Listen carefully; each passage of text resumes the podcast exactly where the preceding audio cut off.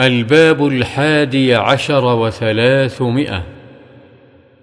باب نهي من أكل ثوما أو بصلا أو كراثا أو غيره مما له رائحة كريهة عن دخول المسجد قبل زوال رائحته إلا لضرورة.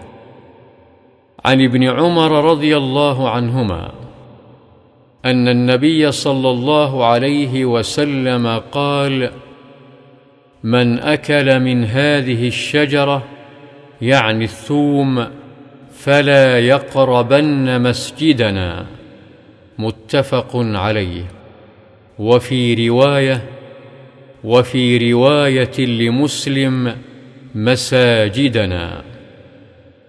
وعن أنس رضي الله عنه قال قال النبي صلى الله عليه وسلم من أكل من هذه الشجرة فلا يقربن ولا يصلين معنا.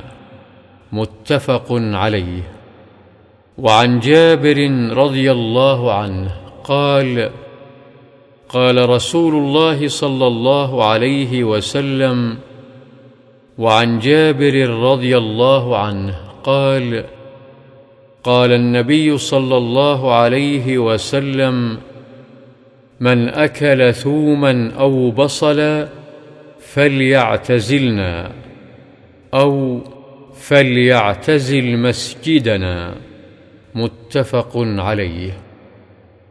وفي رواية لمسلم من أكل البصل والثوم والكراث فلا يقربن مسجدنا فإن الملائكة تتأذى مما يتأذى منه بنو آدم.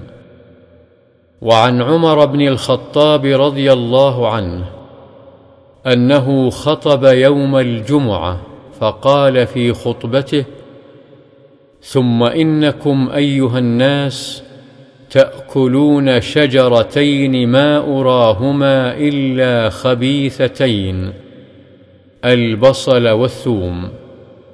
لقد رأيت رسول الله صلى الله عليه وسلم إذا وجد ريحهما من الرجل في المسجد أمر به فأخرج إلى البقيع فمن أكلها فليمتها طبخا. رواه مسلم.